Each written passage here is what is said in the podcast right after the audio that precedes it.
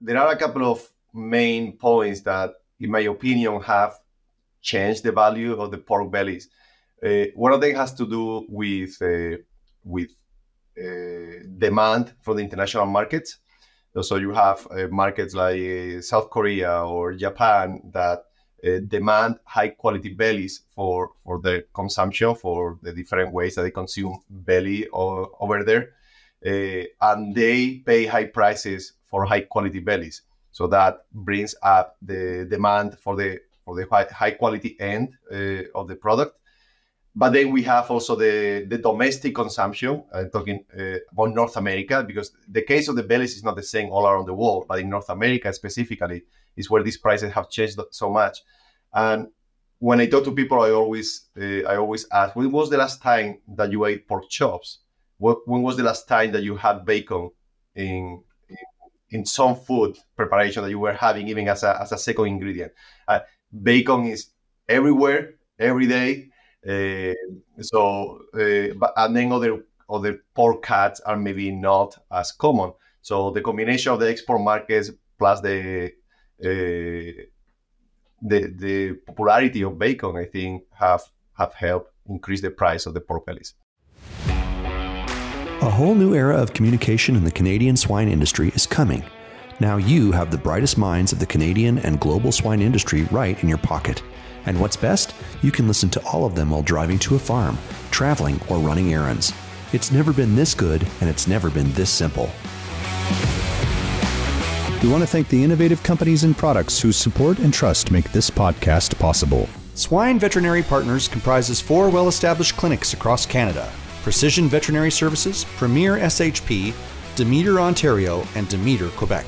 AX3 Digest is a highly digestible source of protein with a low level of potassium, giving young animals a healthy start.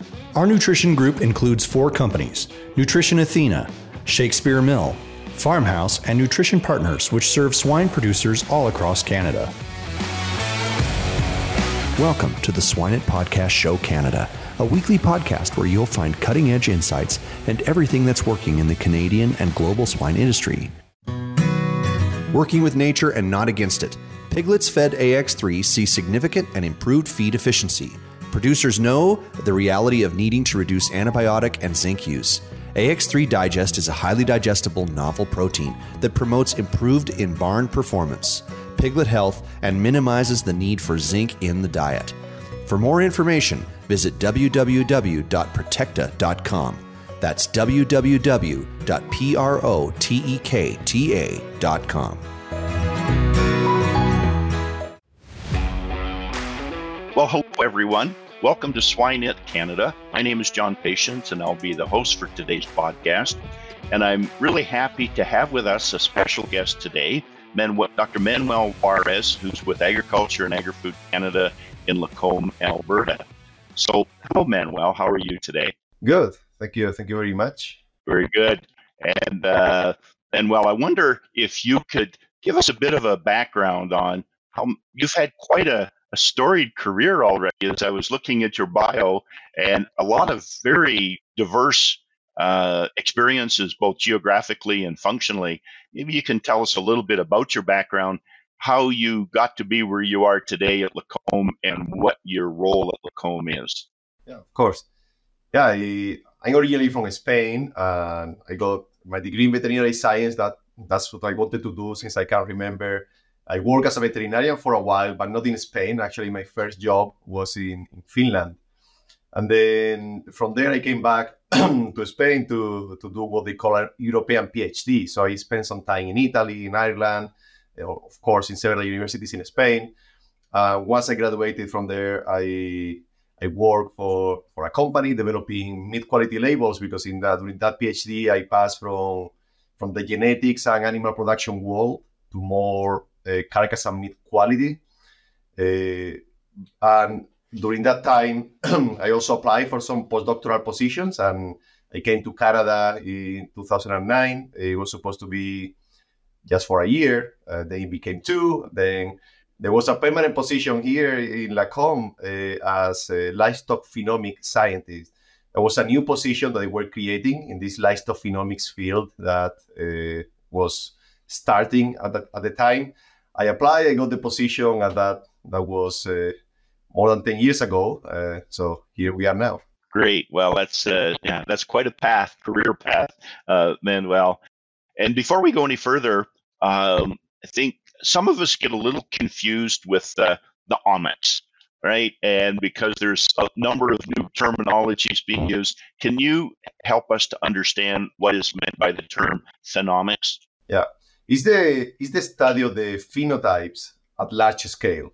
So when genomics started developing and we passed from being able to, to look at the DNA to genotype uh, maybe 10, 20 animals to be able to do thousands or tens of thousands because prices went down, the, the gap uh, in, in the field became the phenotypes. It was great that you had genotypes from 2,000 animals, but you didn't have detailed phenotypes, high quality phenotypes from those animals. You could do nothing with the with the genome, right? So people started working on on that area on how can we get large amounts of high quality phenotypes. Uh, now, phenotypes are defined as anything that we can measure in a living organism, pretty much. So it could be height, it could be color, it could be weight, it could be uh, cell structure. You have massive fiber types. Uh, so one of the first things that we had to do is define which phenotypes we want to focus on, then how are we going to measure them, how we're going to collect them, store, combine with, with genomics. So that that's the in a nutshell the definition of phenomics. Phenomics. Thanks. Thanks very much. Uh, I'm still learning lots of my my di- my personal dictionary has had to be expanded just about every year. I think that I've been working in science. So thanks thanks for that, uh, Manuel. So today we're going to talk about pork bellies, and we're going to cover the topic fairly broadly and then get more specific.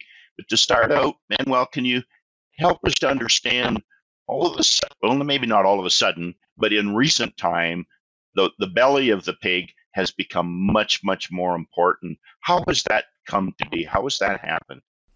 Well, I, I had never got an explanation specifically from anybody in the industry where they have followed through different trends. But there are a couple of main points that, in my opinion, have changed the value of the pork bellies. Uh, one of them has to do with uh, with demand from the international markets.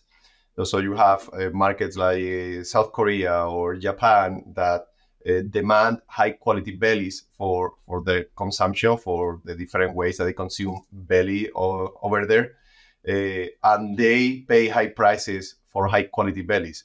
So that brings up the demand for the for the high, high quality end of the product but then we have also the, the domestic consumption. I'm talking uh, about North America because the case of the bellies is not the same all around the world, but in North America specifically is where these prices have changed so much. And when I talk to people, I always uh, I always ask, when was the last time that you ate pork chops? When was the last time that you had bacon in, in, in some food preparation that you were having, even as a, as a second ingredient? Uh, bacon is everywhere, every day uh, so, uh, but and then other other pork cuts are maybe not as common. So the combination of the export markets plus the uh, the the popularity of bacon, I think, have have helped increase the price of the pork bellies. Right. Yeah, it's a fascinating story, and uh, and you're right about bacon.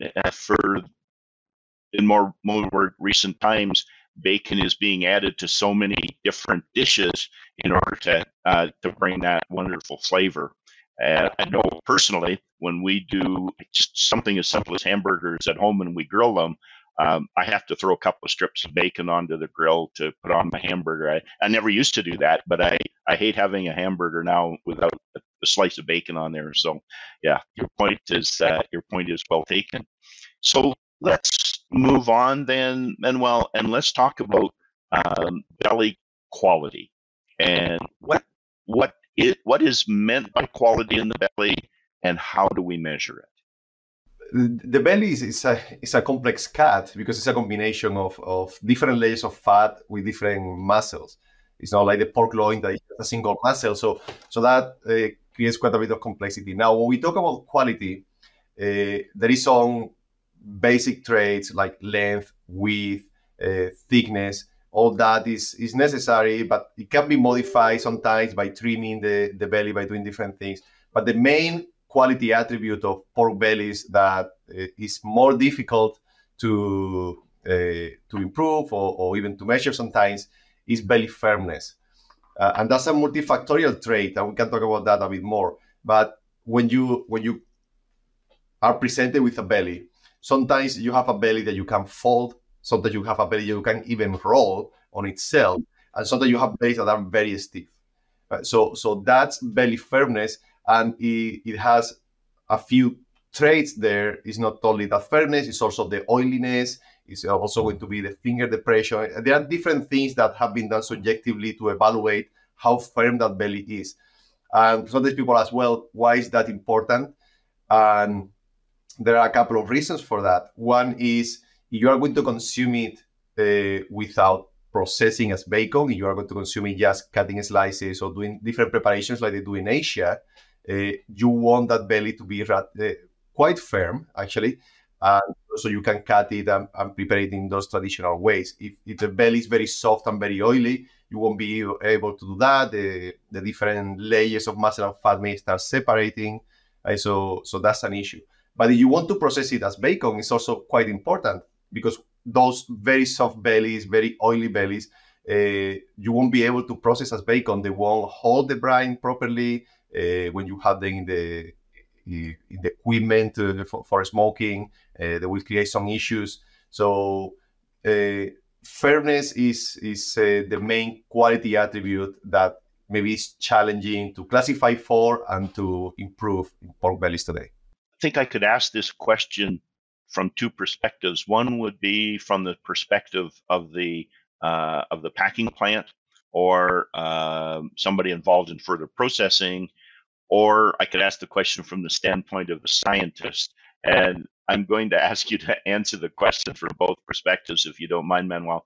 And that is, how do you measure firmness? How do you quant- how do you put a number to firmness, both in in the the, the bacon plant, we'll call it, or in uh, in your lab at Lacombe? Well, um, that is something that I have been working on for the last ten years because I, I will give you a bit of background. I was working on a project where we had different breeds and different diets and different ages and weights and genders. We were trying to to create differentiated pork by combining multiple factors. And within that project, we have a sub project. We had a sub project where we were looking at, at the pork belly just as a secondary primal because the, the loin was the was the standard cut to do quality. And as we were doing that, uh, we started asking the question: How we, do we look at quality in the belly? And in the industry, they are doing it uh, subjectively. So there isn't a standard way of looking at uh, belly firmness or even belly quality. So usually the practice is you have somebody that is trained or semi-trained, and they touch the belly, they bend it, they fold it, they touch it with the fingers, they try to compress it a little bit. So they do a, a few subjective evaluations, and if they are well trained, then they can separate the fair ones, especially the extremes. Right? So that's how they do it, but there isn't a, a, a specific value there. Then scientists uh, had a different method that was called the bar bend. So you had a, a, a rod, usually a metal rod or PVC rod, different diameters people have used in the past, uh, and then you would leave the belly there for about two minutes, and then the belly would fold. And then after those two minutes, you will measure the angles or the distances uh, between the ends. So mm, I had a PhD student, and he was doing that in that project. And it kept bothering me. The subjective evaluation, what we ended up was developing a five point scale for ourselves based on the industry uh, practices. But with the bar bend, it bothered me because I mean, I used to love physics in high school and I was thinking about different things. I was thinking, well, depending on how long or how short you cut that belly, that's going to affect the, how much it bends. So it may be as firm, but you cut a chunk less and then it will fall differently.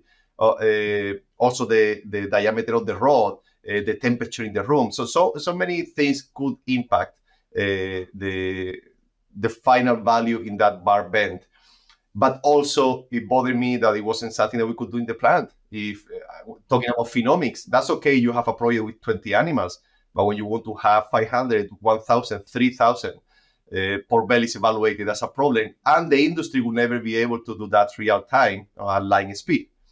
So, so from there we started thinking of more ideas. But the traditional ways of uh, looking at belly firmness have been one, the subjective evaluation in industry, or two, the bar bend method in, in a lab setting. Right.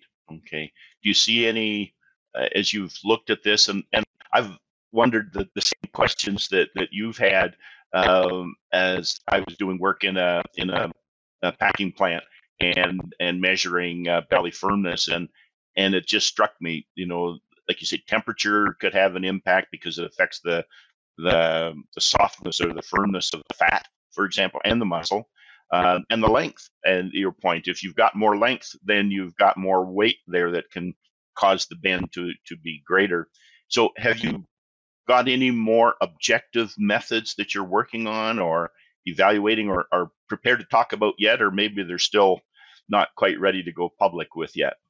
No, for sure we can talk, and, and all of them have been published, and we have some invention disclosures even. So uh, before I, tell you even about the, the other ones, uh, I could mention also some people look at the iodine value, uh, iodine value in the carcass or in the subcutaneous fat, because belly firmness is multifactorial. So it's going to it's going to depend on on the thickness of the belly.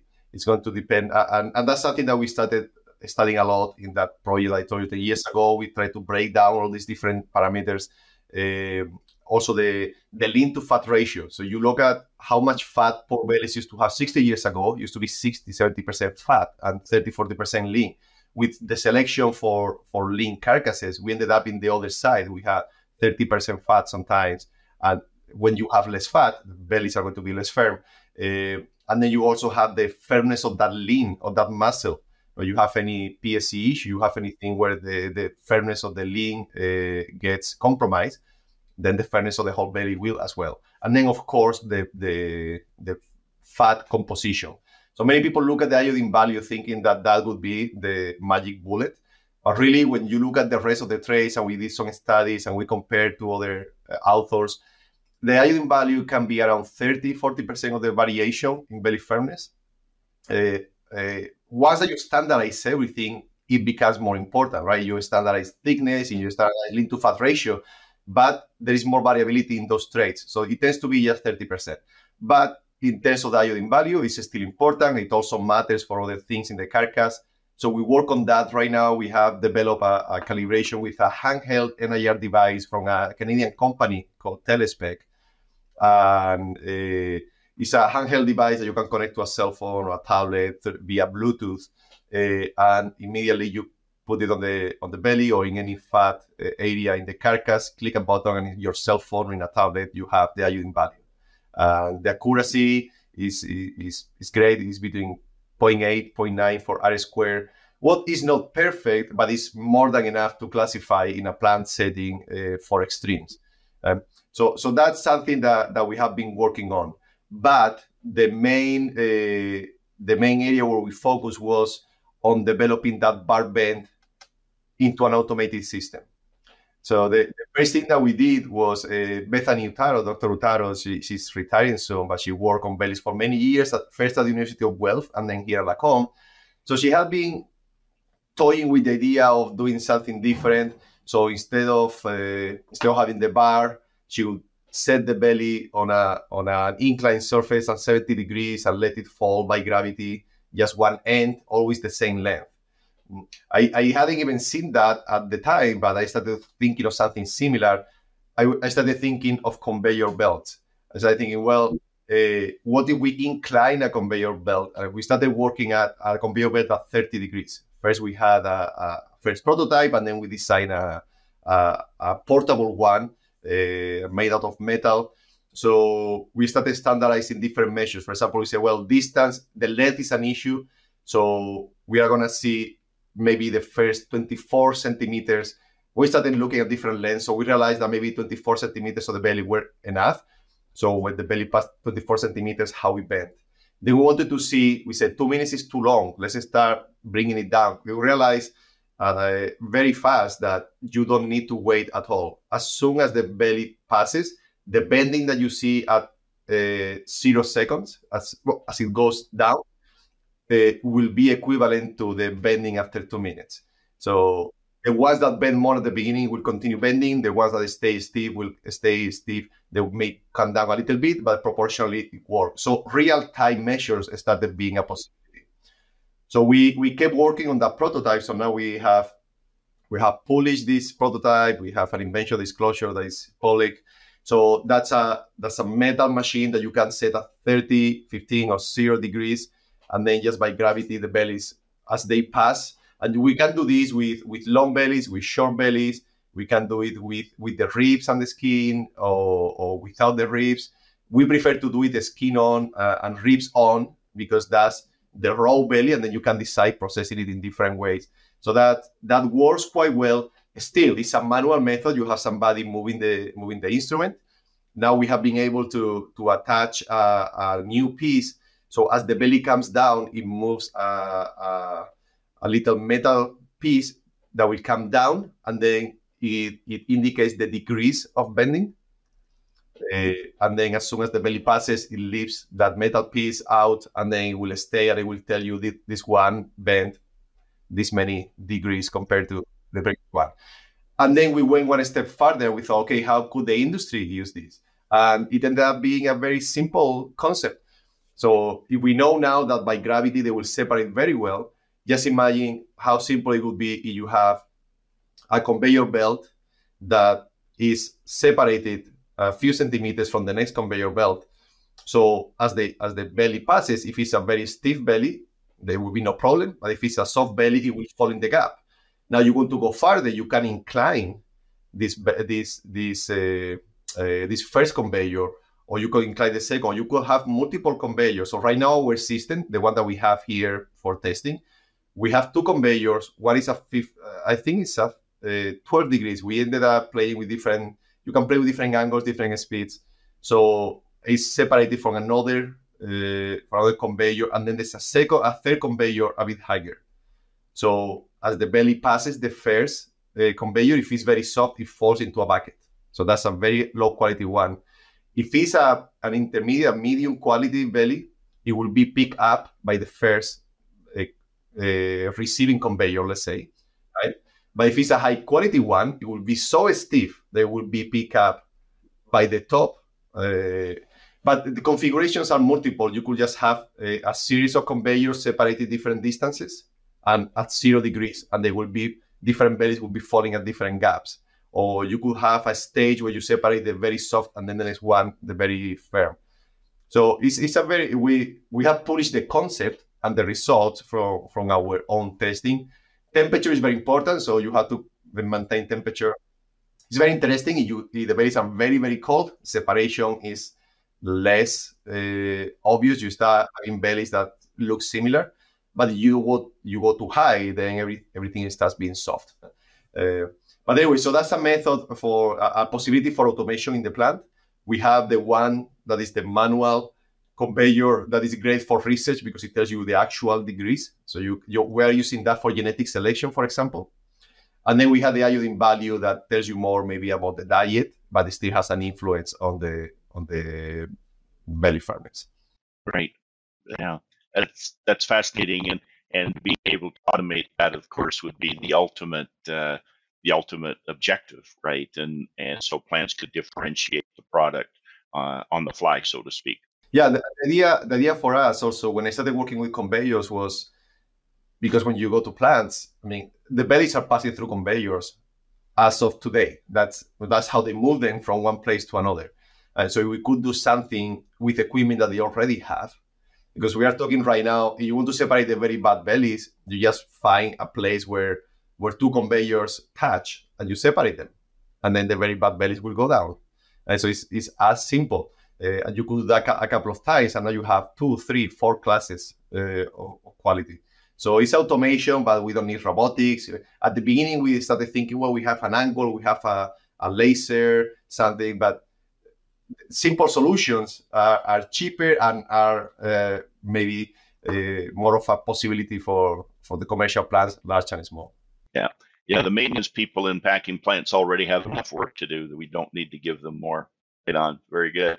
So I'm going to just switch gears just a little bit. So we've been talking, um, Manuel, about uh, the evaluation of quality and what quality really means.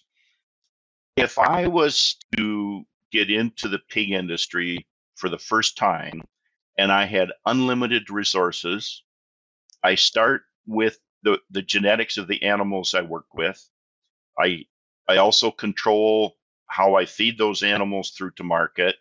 And then I have my own processing plant for processing the pigs and my own bacon plant for uh, taking the bellies and specializing in the production of, of bacon and other belly products.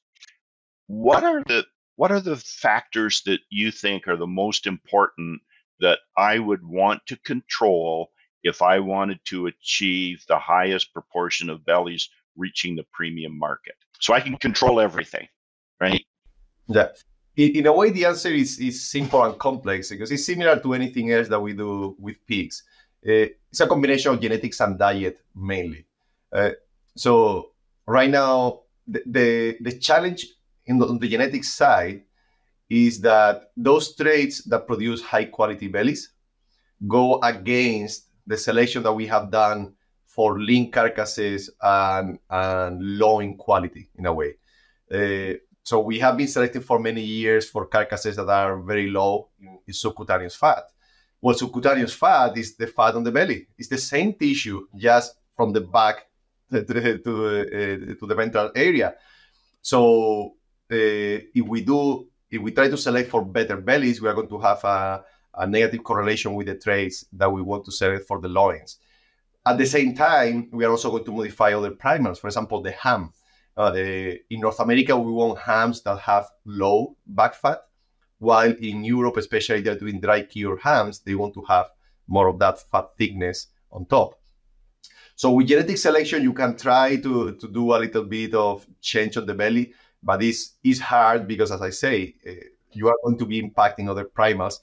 So something that we're working with uh, with some genetic companies is actually trying to create lines for for good bellies and good hams, so like more fatty animals that still maintain a certain degree of, of, of efficiency uh, on the loin and, and the whole carcass, but that can bring up some of those parameters in the in the belly, uh, and usually also in the ham because it's going to come together. Also, genetic selection is important. Uh, we can try to look at that fat fat to lean ratio in many different ways. It cannot be just subcutaneous fat, but that's that's a possibility. Then the diet. Uh, when we have seen in the past what happens with uh, with cheap diets like the DDGS, now the distiller grains, it's interesting because when you look at some studies that keep asking for more PUFA, no more polyunsaturated fat, and more omega three, and all of this, because of human health. And we could talk an hour just about that. But uh, the, the consequence is uh, soft fat. And that's an issue for processing. So with the diet, we know pigs are monogastric. So it, it would be relatively easy to increase the saturation of fat and make it more firm. And we have done that here. And it's it's quite easy. You can do it in a few weeks, changing the diet. You can do it through the whole life of the animal. Uh, you can work on the diet in, in other ways also for the fat but even with, for the lean firmness so so on the live animal those are all the components that we can look at.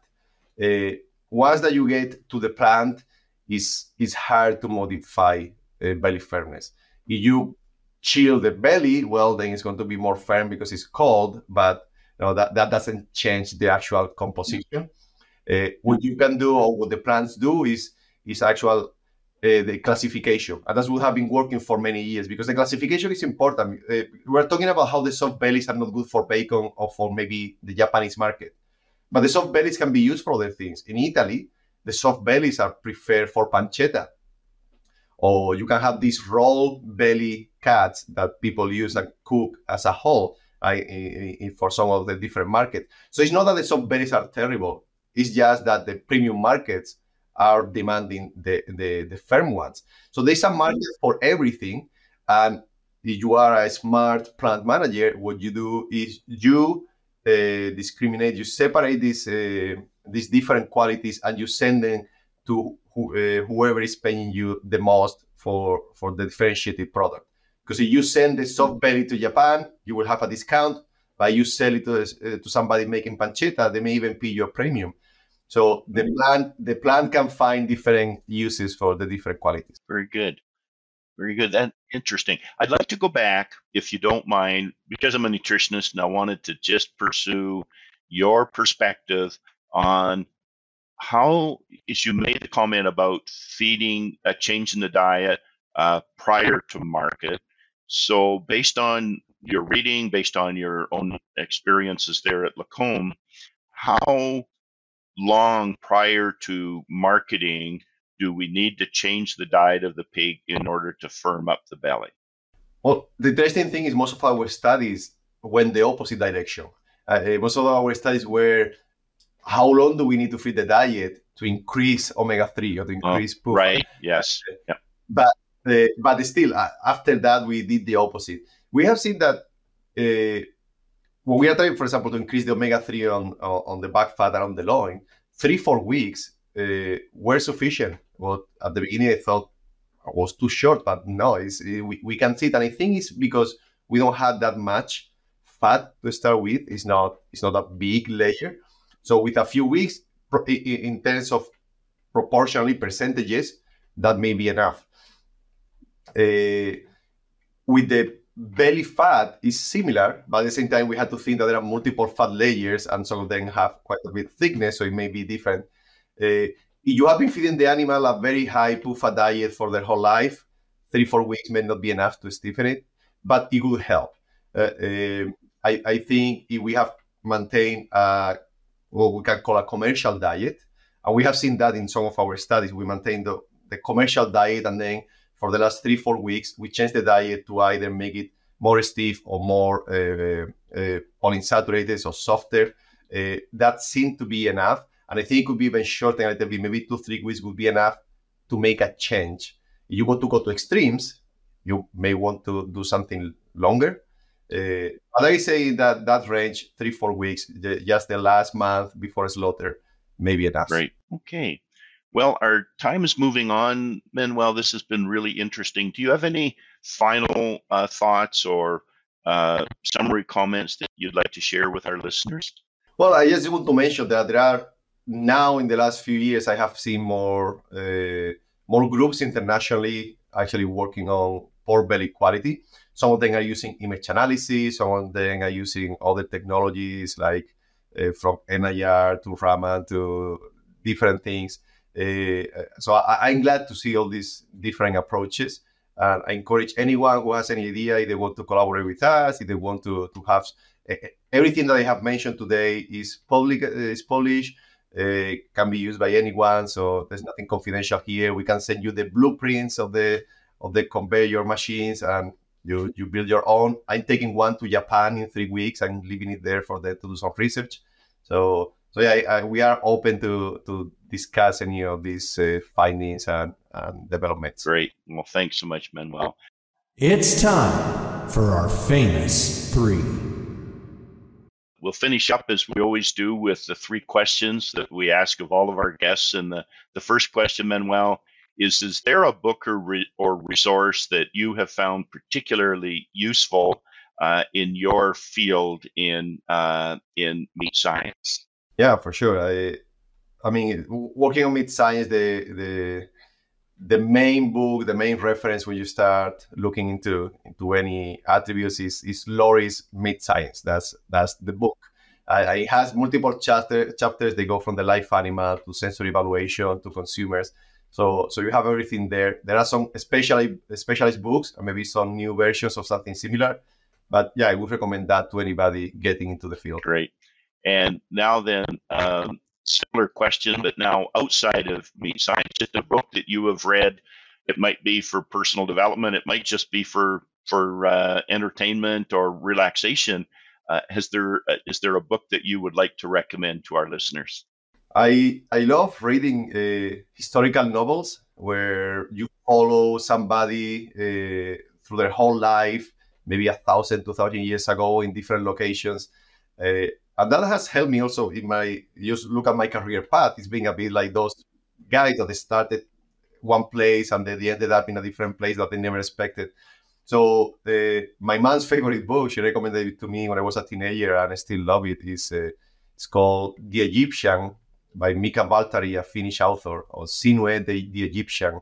And it's the first book maybe I read uh, on that type, uh, and it's great, and it shows you that life changes for good and for bad, right? So just keep going and, and try. Yes, uh, some authors just have that skill, don't they?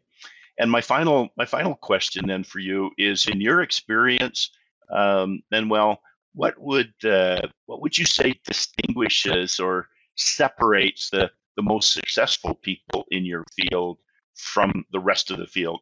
What what is it that makes some people more successful than others?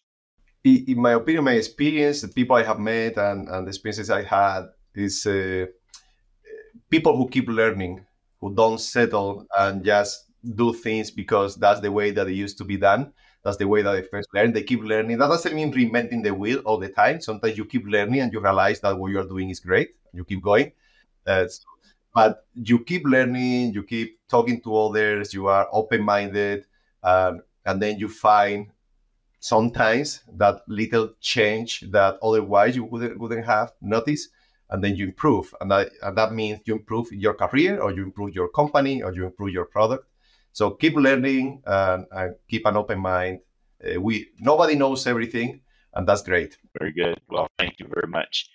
We've been uh, speaking with dr manuel juarez who's with agriculture and agri-food canada in lacombe alberta we've been talking about pork bellies and how you measure quality and how you achieve quality and what do we call quality when it comes to pork bellies and Obviously, not a simple topic because it depends on where you are in the world, what is called uh, high quality. But Manuel, this has been just very, very interesting. I've really enjoyed it. Thank you so very much for taking time out of your busy schedule to share some of your thoughts with our listeners in Swine It Canada today. Thank you very much. Thank you.